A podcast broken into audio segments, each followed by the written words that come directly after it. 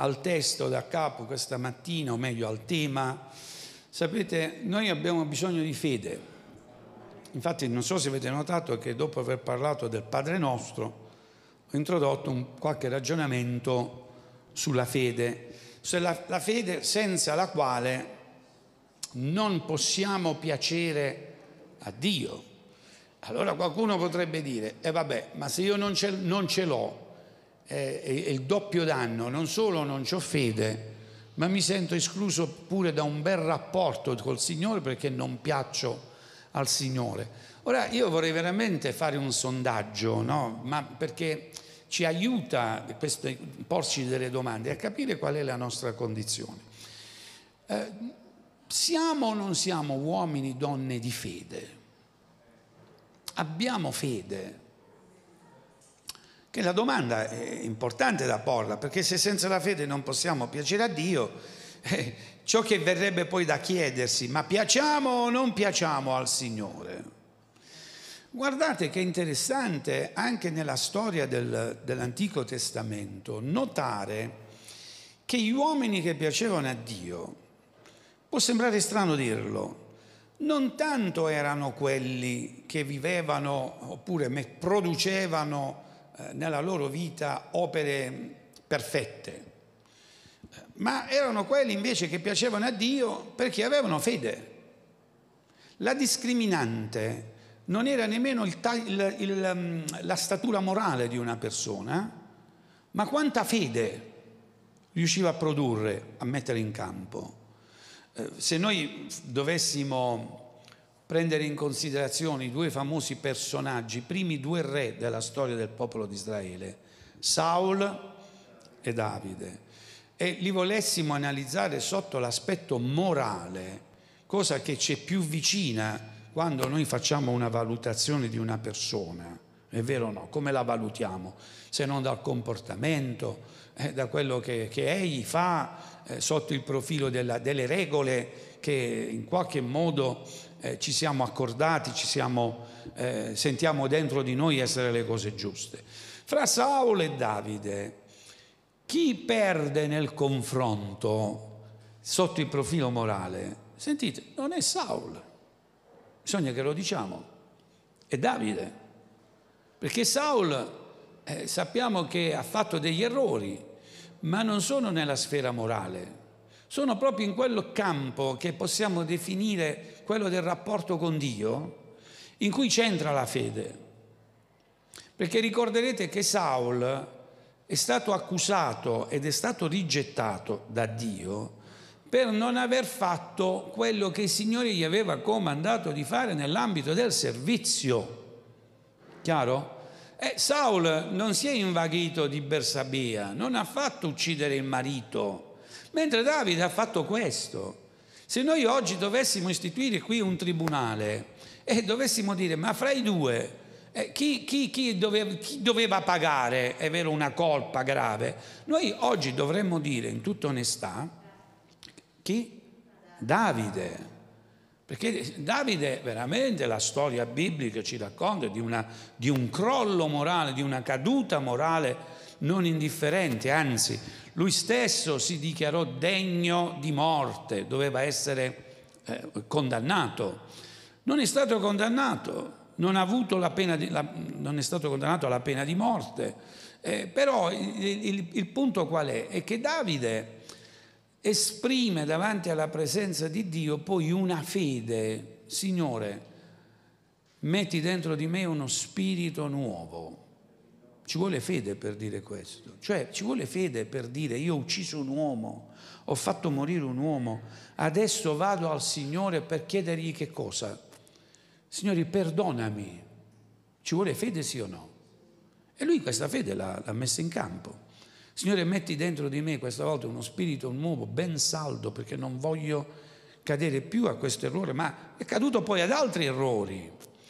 E la sua fede è una fede verso Dio e questa si dice che è la novità, novità teologica nell'Antico Testamento, nell'esperienza di Davide, è quello di introdurre proprio questo, questo, questo fatto nuovo che già va oltre la legge, cioè dire il Signore è buono e la sua benignità dura in eterno. E anche se i miei peccati fossero peccati di sangue, Signore, tu li laverai. Questa è fede in Dio, siete d'accordo? Fede nel fatto che il Signore perdona e lui si sente poi perdonato, ma è, veramente ci vuole una, un completo abbandono nelle mani del Signore per credere questo. Sapete quante persone, anche dopo la conversione, sono ancora legati a, ai sensi di colpa derivanti dagli errori di prima. Allora mi chiedo, ma che, che razza di conversione è questa? La gente si è fatta pure battezzare, però non è mai uscita fuori dall'acqua battesimale, cioè sono sempre rimasti con i propri peccati e non hanno una capacità di sentire dentro di loro veramente il perdono, il perdono di Dio. Sapete, questa in realtà è mancanza di fede, ok? È mancanza di fede, lo vuoi dire con me? È mancanza di fede e abbiamo detto che se noi non abbiamo fede non possiamo piacere a Dio e infatti il Signore quello che, che vuole da noi è che noi crediamo come anche ci viene detto tante volte nel Nuovo Testamento, dalle epistole di Paolo e non solo, che veramente siamo diventati delle nuove creature. E se prima conoscevamo qualcuno secondo il modo umano, secondo la carne, dice l'Apostolo Paolo, ora non è più così, ma dice ogni cosa è nuova. E questa novità di vita, per essere vissuta, ha bisogno della fede. Se noi non abbiamo fede nel perdono del Signore, sapete, non possiamo piacere a Dio. Ora, noi tante volte confondiamo dei termini che si assomigliano molto, però hanno bisogno di essere visti distintamente, perché sì, potrebbero avere a che fare uno con l'altro, ma sono tre linee diverse rispettivamente a quello che noi stiamo trattando. La fede, ed è il primo termine, eh, l'altra è fiducia, fede, fiducia, che può sembrare la stessa cosa, e l'altra è credito, perché il vero termine in origine, con quale, termine greco, con quale si traduce fede, è pistis, che significa proprio credito. Okay?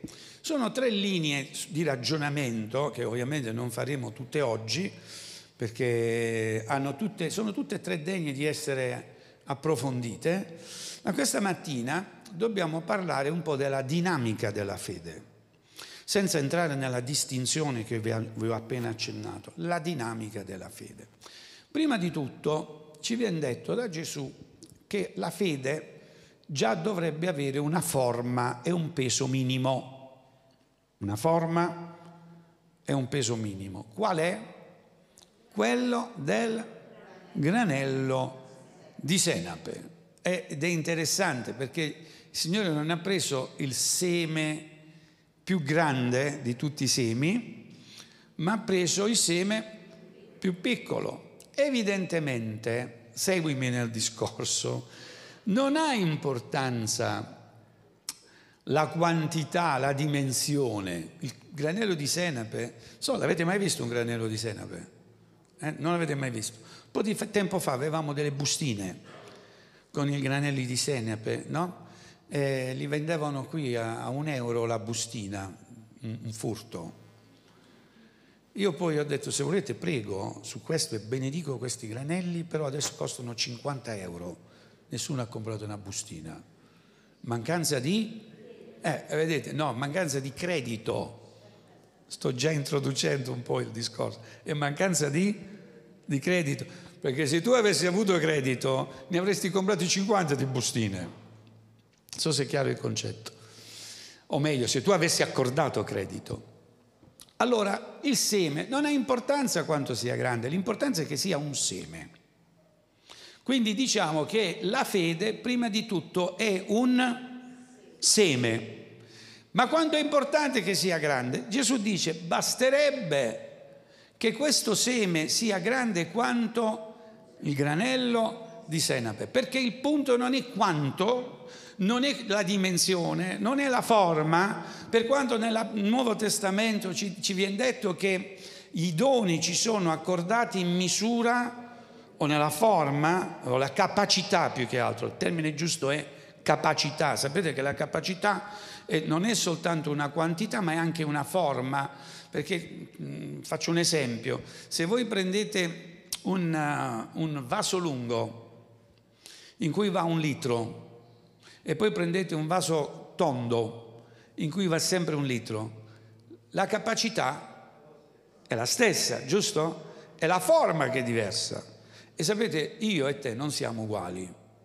Tu hai una forma e io sono un po' più rotondo di te, ok?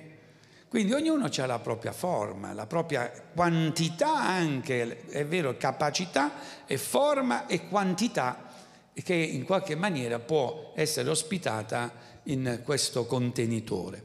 Quindi parlando della fede, il Signore ha detto che la cosa importante è che ci sia il seme, perché senza il seme, e basterebbe prendere quello più piccolo, senza il seme, la fede, la fede stessa, che è il seme, beh, la dinamica di ciò che la fede produce non ci sarebbe. Puoi seminare senza semi? Assolutamente no. Faccio un'altra domanda. Puoi seminare senza terra? Allora servono due cose. Serve il seme e serve la terra. E la cosa importante è che il seme e la terra entrino in in contatto. Se il seme rimane nella tasca, è un seme, ma non produce niente. Se la terra rimane senza seme, non produce nulla, ma il seme e la terra devono in- entrare in contatto. E questo è il senso di un discorso molto ampio che Gesù fa quando propone la parabola del seminatore, poi a seguire troviamo queste indicazioni su ciò che è la fede. Vediamo il passo che abbiamo letto prima, quello che riguardava il, eh, il papà che andò da Gesù per chiedere che il figlio fosse guarito o liberato. C'è una, un dibattito su questo perché avete notato che le ultime Bibbie, quelle più, con la traduzione più moderna, dicono che il bambino, il ragazzo, era epilettico. Giusto? Avete notato? Se lo ritrovi il passo così.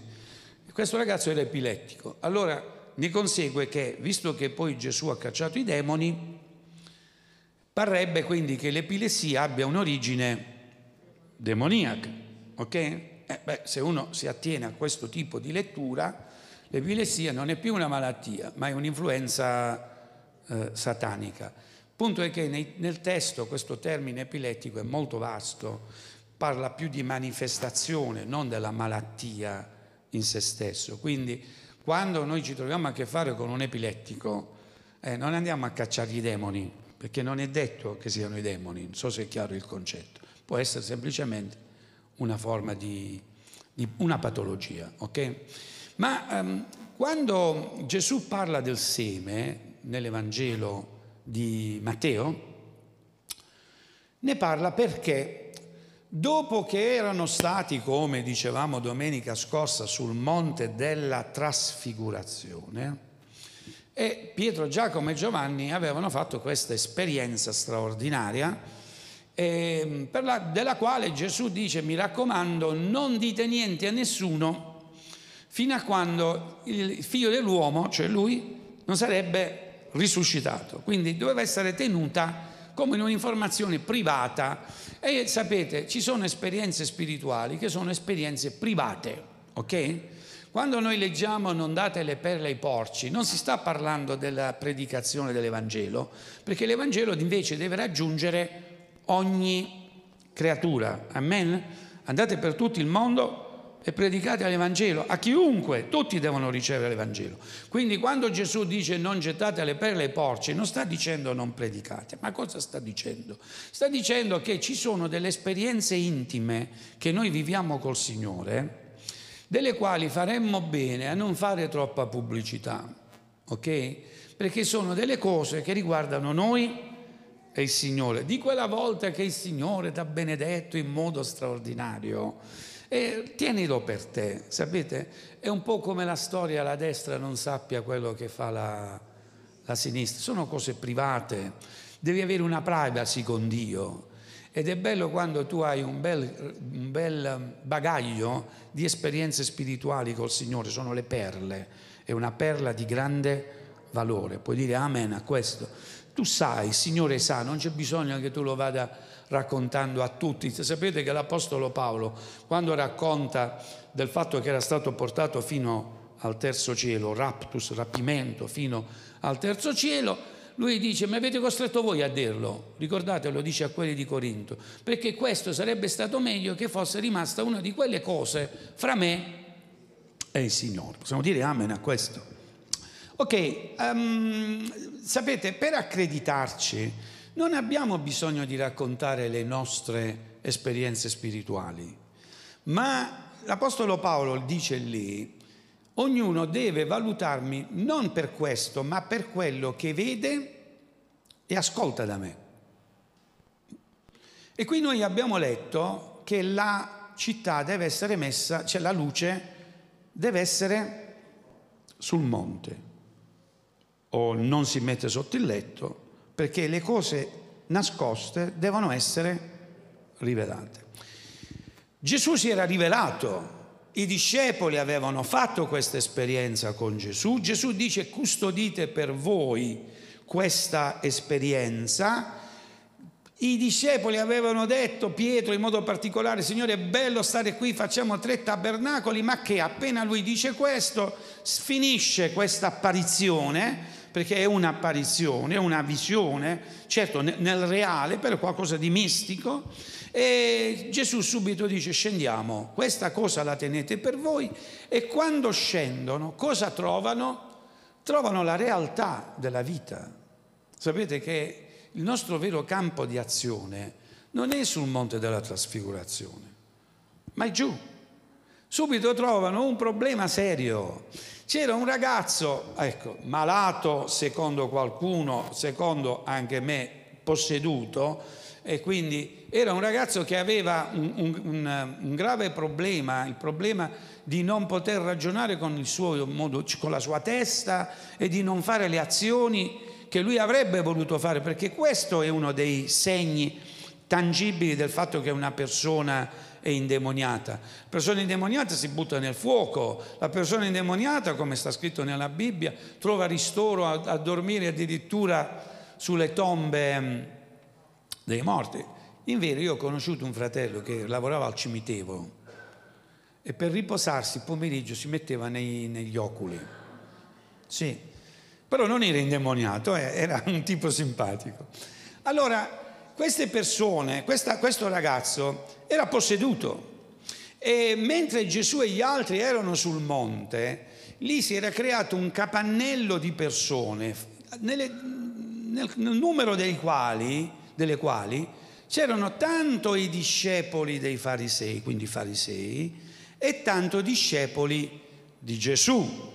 Dovete comprendere che se un papà ha un problema, non gli importa da che parte viene risolto il problema, la cosa importante è che il problema venga risolto. E io penso che ragioneremmo tutti alla stessa maniera.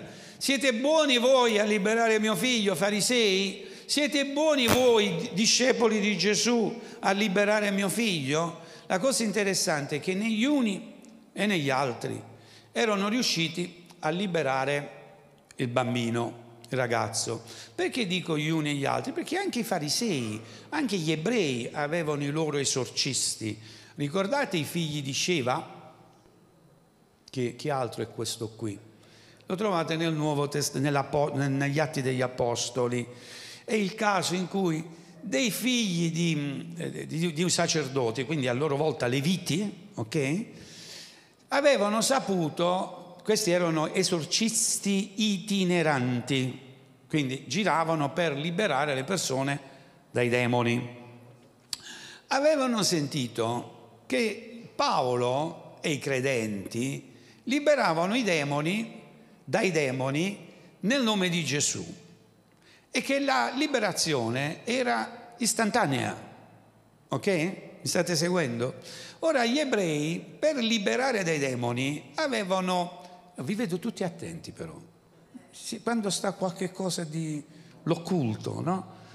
Quando gli ebrei dovevano liberare dai demoni, avevano un rito. Il rito durava 40 giorni ed era un rito fatto che comprendeva anche il digiuno e la preghiera, ok? Era proprio un rito, durava 40 giorni, come tutte le cose degli ebrei.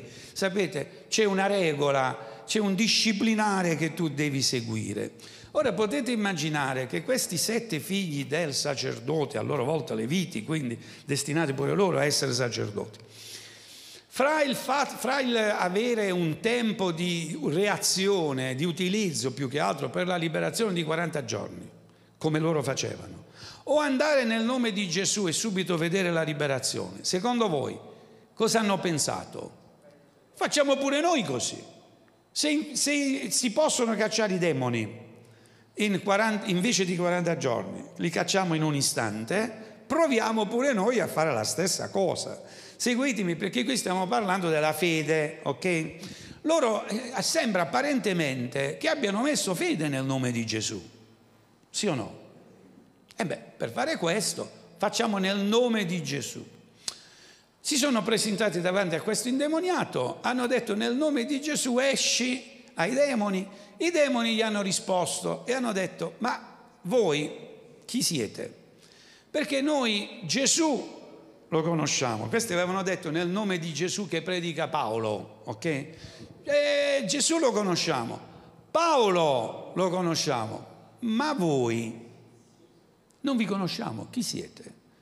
L'indemoniato, che sapete, questi indemoniati pare che abbiano delle facoltà fisiche straordinarie, eh, perché sono potenziati dagli spiriti maligni, eh, è scritto che si avventò su di loro, li percosse tutte e sette e questi con, eh, pieni di ferite, laceri di vestiti, scapparono via perché non erano riusciti a cacciare nel nome di Gesù, o meglio di quel Gesù che Paolo predicava.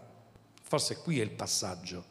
Nel nome di Gesù che Paolo predica. Allora qui c'è un fatto importante circa la fede. Avete notato in questo racconto che vi ho appena citato che sembrerebbe che per funzionare nel combattimento spirituale nei luoghi celesti devi essere conosciuto dai demoni. È quello che emerge, sì o no? Ora se io ti dovessi chiedere quanti vogliono essere conosciuti dai demoni, Chi è che, quanti, quanti vogliono essere conosciuti? Quanti vogliono essere famosi all'inferno? Nessuno. Eh?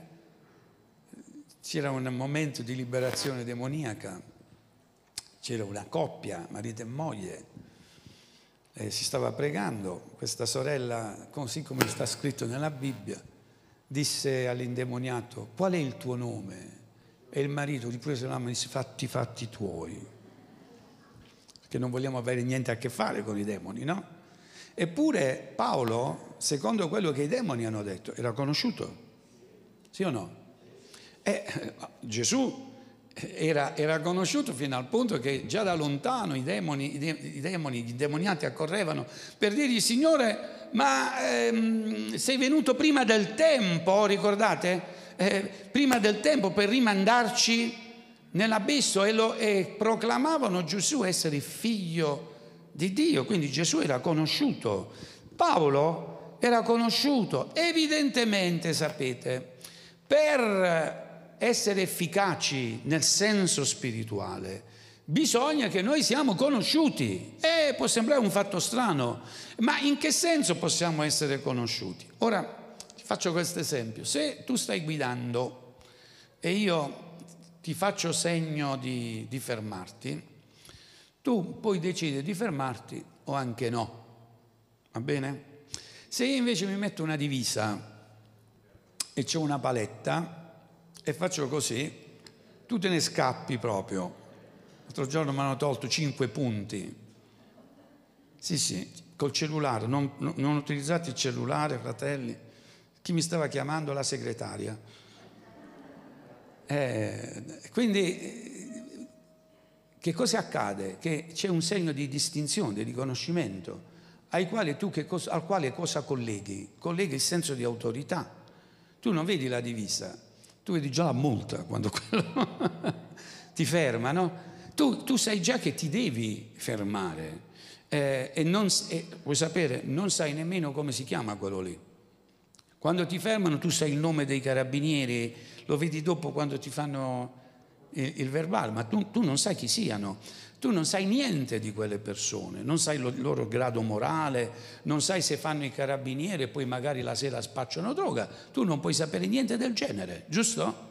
Tu vedi soltanto un, un qualcosa, un simbolo un simbolo che eh, ci richiama alla legalità, all'autorità. Quindi essere, si fa riconoscere in quello che sta facendo perché? Perché c'è un segno di distinzione. Ora, quando i demoni dissero Gesù noi lo conosciamo e Paolo lo conosciamo, mi chiedo, soprattutto parlando di Paolo, qual era il segno di distinzione di Paolo? Il segno di distinzione di Paolo stava nel fatto che lui aveva fede. Lo devo ripetere, che aveva fede. Senza la fede non possiamo piacere a Dio. E quale fede? L'Apostolo Paolo ci riempie di, di una informazione importante. Fede nella grazia del Signore.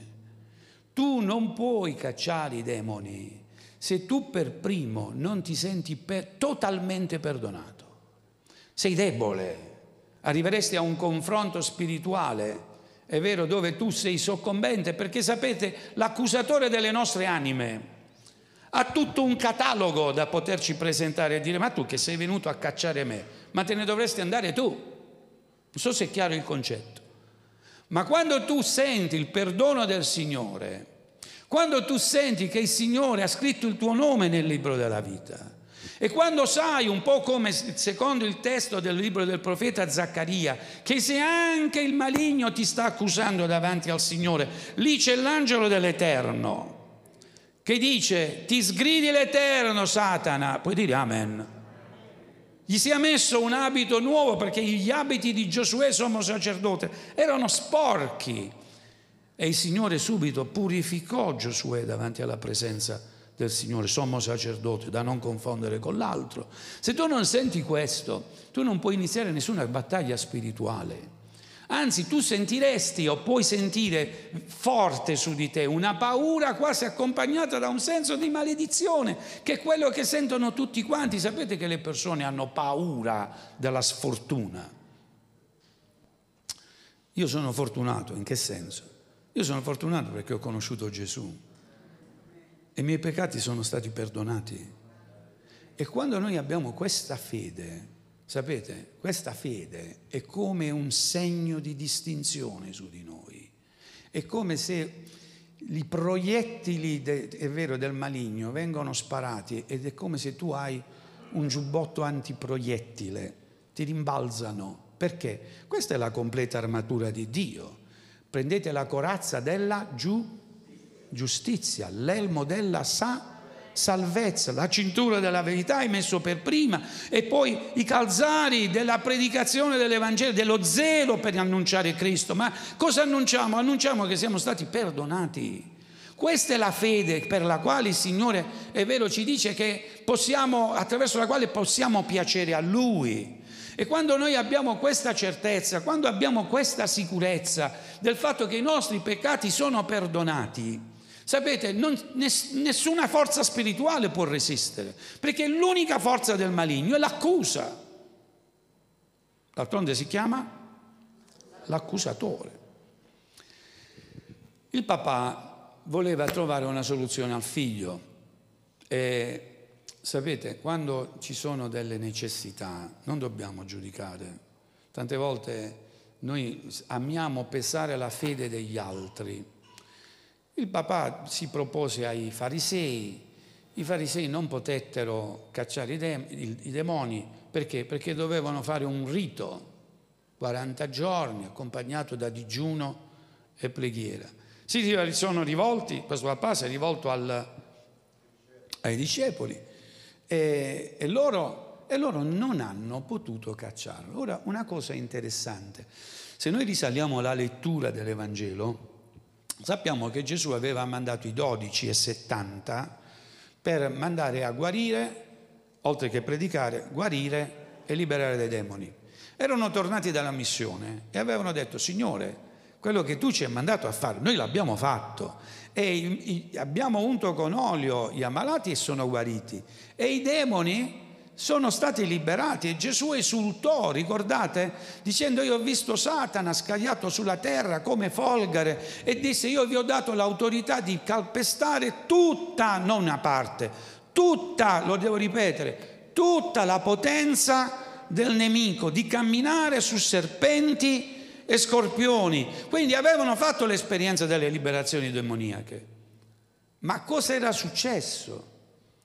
Era successo che Quel giorno Gesù era sulla montagna con gli altri tre, non avevano avuto, lo dice Gesù, la fede necessaria, sufficiente per cacciare i demoni. Infatti quando il papà andò da Gesù, tutto il ragionamento fra Gesù e il papà si basa su questo aspetto. Eh, se tu puoi, disse il papà, libera mio figlio, perché i tuoi discepoli, che brutta cosa, non sono stati capaci. Eh?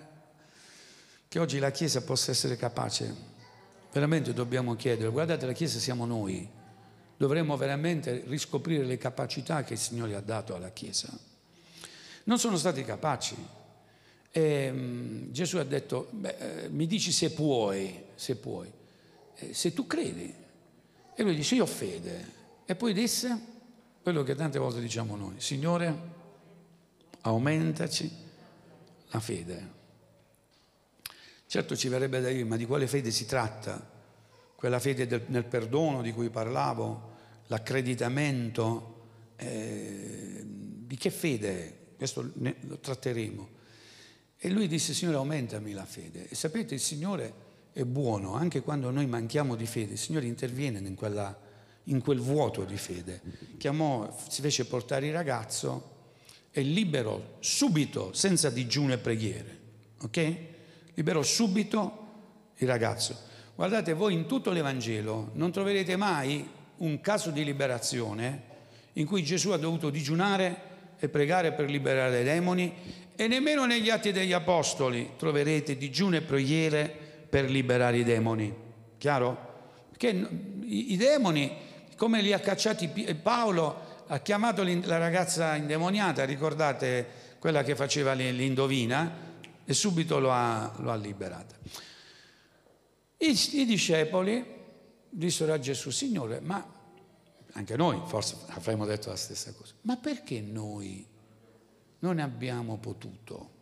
Noi abbiamo fatto come le altre volte, siamo entrati in questa pratica, in questa prassi Abbiamo sgridato i demoni nel tuo nome e Gesù ha detto, perché non avete avuto, lo dobbiamo dire, fede. Come non abbiamo avuto fede? L'altra volta, eh, evidentemente, le altre volte hanno avuto fede. E questo significa che la fede non ha uno standard sempre, è vero, unico nella nostra vita. Ci sono momenti in cui abbiamo più fede e momenti che abbiamo meno fede. Tante volte la fede viene a essere provata e tante volte bisogna che l'ammettiamo, noi manchiamo di fede. Io non so se questa mattina possiamo dire di essere carichi di fede, no? ci sentiamo sicuri nel Signore. Ma sapete, per fare in modo che questa fede porti dei frutti, c'è qualcosa da fare. Abbiamo detto che il seme Quel giorno Gesù dice, in questa occasione, se aveste avuto fede grande quanto un granello di senape, altro che cacciare i demoni, voi avreste potuto dire a un monte spostati e vai a, metterti da un'altra parte. Però poi Gesù riprende questo discorso e spiega com'è la fede rispettivamente al regno di Dio. La fede che deve essere grande almeno quanto un granello di senape. Poi Gesù dice, rendetevi conto che le cose del regno di Dio sono interessanti perché c'è una dinamica, un meccanismo proprio. Come quando tu metti il seme nella terra, tu non sai quello che succede nella terra, no? Tu vai, ti alzi, dormi, torni a, a, a fare il tuo lavoro, e così passano i giorni, hai lasciato semplicemente un seme nella terra. Evidentemente la vita dov'è? È in questo seme e si manifesta quando è collegata alla terra. Quando ero bambino ci fecero fare a scuola un esperimento, quello del semino nel, um, nell'ovatta. Quanti l'hanno fatto con un po' di zucchero? Tutti quanti l'abbiamo fatto. Oh, sapete una cosa? Io dal momento che misi il semino, mi misi lì davanti, e mo, mo, deve, mo deve, deve, nascere qualcosa, no? E poi mio padre disse, no, devi aspettare. Quanti sanno aspettare? Vediamo un po'. Mm, aspettare. A me le sale di attesa mi hanno sempre dato fastidio. Okay? Aspettare, bisogna aspettare. Io invece stavo lì che stavo guardando. Invece Gesù dice che le cose del regno di Dio sono fatte in un'altra maniera. Mentre tu hai seminato, eh, tu devi vivere, tu ti devi muovere, tu devi fare le cose. Seguitemi in questo passaggio. Tu hai seminato e stai aspettando che il seme produca il suo frutto. Ma con questo non blocchi tutte le attività della tua vita in attesa che qualcosa lì si veda. Sapete quante persone sono legate a un, a un concetto sbagliato di fede che li porta a rendere succedanea la decisione, cioè come conseguenza la decisione nella sua vita delle cose da fare, perché stanno aspettando che quel seme porti frutto. Tu nel frattempo devi vivere, Sapete, anzi voglio dirti una cosa, tu nel frattempo devi gioire nel Signore. Mentre sta lavorando il seme, tu devi fare le cose di ogni giorno. Che cosa ti ha detto il Signore rispettivamente a una promessa che ti ha fatto? Ti ha detto che io ti libererò. E tu che fai? Rimani nel letto fino a quando non vedi la liberazione? Come funziona? Eh, io ti abbonderò, allora, Signore, io inizierò a fare qualcosa quando vedrò l'abbondanza. E sapete, tante volte ci sono delle cose un po' difficili che accadono nella nostra vita, una malattia, un problema finanziario, un problema legale. E tu se tendi a iniziare a fare le cose quotidiane con lena, con gioia, con forza, solo quando pensi che si possano fare quelle, quando quel problema si è risolto. Ma questa non è fede. Quando il Signore mi guarirà, allora io farò questo, questo e quest'altro. No, no. Certamente il Signore sa quello che noi possiamo fare mentre siamo nella debolezza fisica, mentre siamo nella debolezza morale, perché tante volte i problemi sono come delle spine, no? Lo raccontavo l'altro giorno a una persona, per un periodo mi ero creato un, una, una paura. Sapete che noi siamo capaci di generare in noi delle fobie? Una paura che era veramente un, un chiodo nel cervello e mi stava togliendo tutta la gioia. Ricordo che eravamo pure andati in vacanza e non riuscivo nemmeno a gioire della vacanza perché? Perché eh, c'era questa preoccupazione il, si riprese il lavoro, il, a settembre ero ancora con, durò mesi, eh, durò circa 4-5 mesi, era un chiodo fisso, fino a quando un giorno in, in chiesa, mentre stavo pregando e dicevo Signore liberami, no? È vero che noi chiediamo al Signore di liberarci quando abbiamo questi pensieri, il Signore mi parlò e mi disse, eh, mi fece proprio vedere lui con la corona di spine. E mi disse, Aldo, visto che l'ho portato io, è vero, le spine nel, nel, nella testa, ma perché le vuoi portare pure tu? Decidi, o le porti tu o le porto io. E io dissi, Signore, visto che tu le hai già portate, decido di non portarle più. E vi posso garantire che in un istante sono stato guarito. Però quello che vi stavo dicendo, in quel periodo non ero capace di intraprendere nulla perché questo pensiero mi teneva legato. Chiaro? Il seme non lo mettevo nella terra, il seme dove rimaneva? Nella tasca. E il risultato qual era? E beh, fino a quando il seme sta nella tasca e non entra nella terra, tu non vedi il frutto.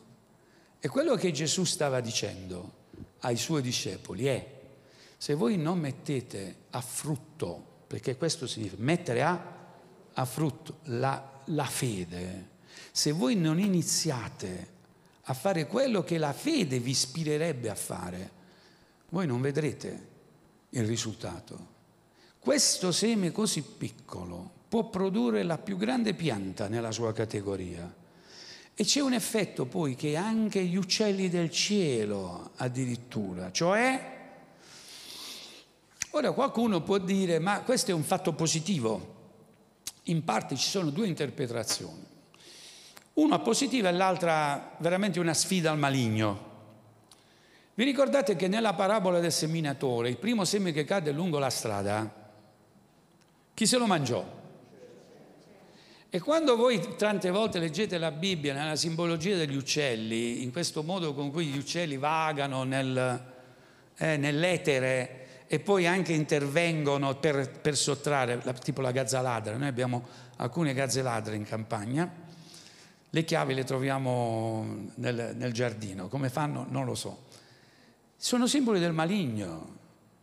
Che significa questo? Che quando tu hai messo a frutto, cioè hai seminato la fede, è quell'elemento di distinzione per il motivo per cui il maligno sa che tu sei un uomo o una donna di Dio. Questo è un uomo di fede, sapete? Diventi famoso all'inferno.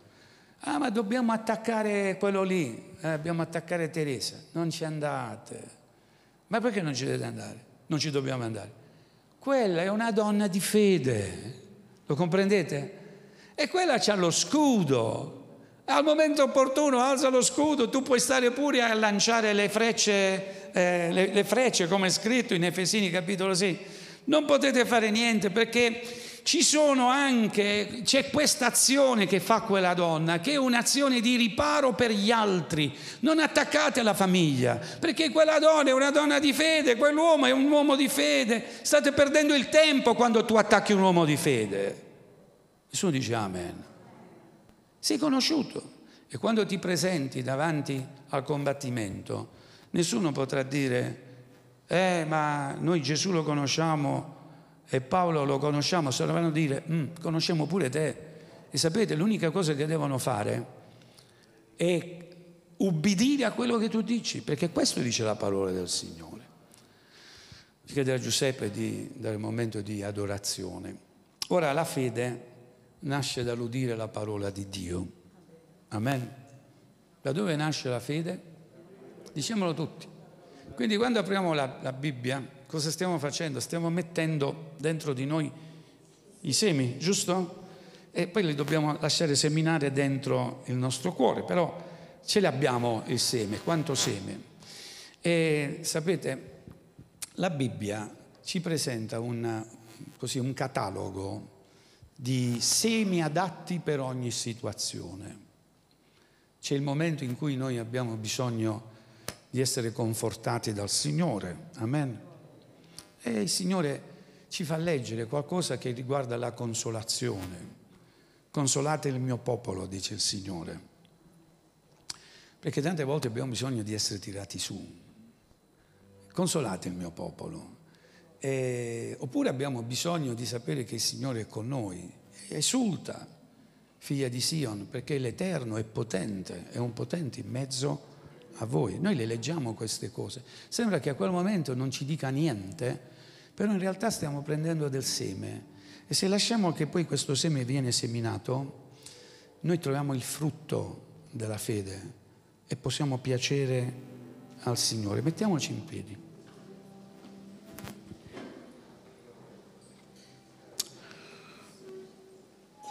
Questa mattina vogliamo lasciare che lo Spirito Santo ci ispiri alla comprensione della fede.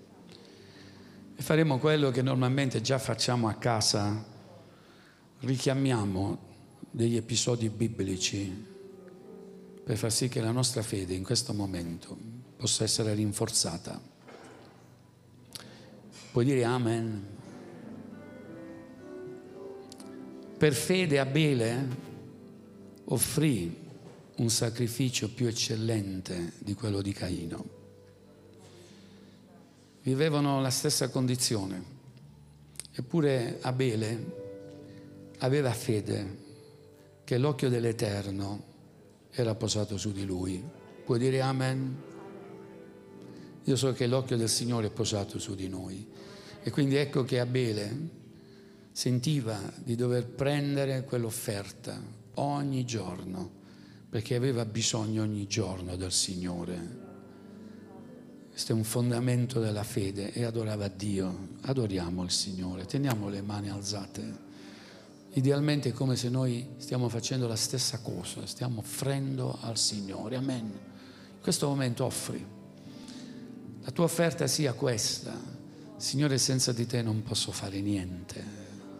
Signore, senza di te io perdo il respiro.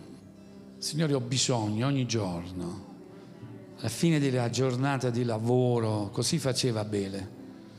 Non la concludeva per lasciare su quell'altare tutta l'amarezza, tutta la difficoltà, tutti i danni che aveva vissuto e metteva tutto davanti alla presenza di Dio e un fuoco consumava. Amen profumo saliva alla gloria del Signore.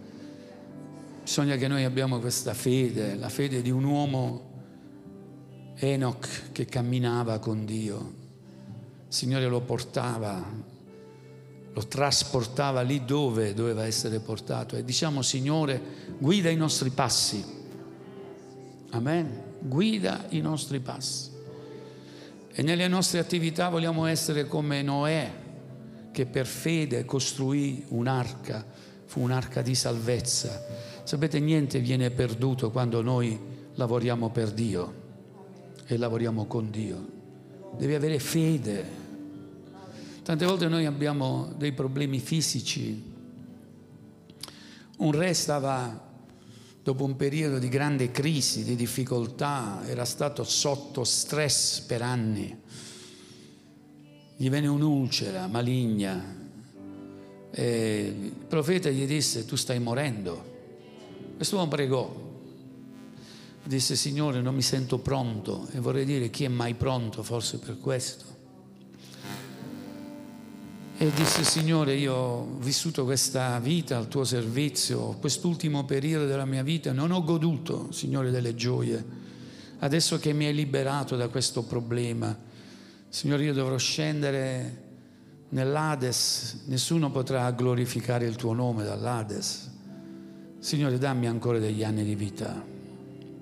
Ed espresse fede. Amen.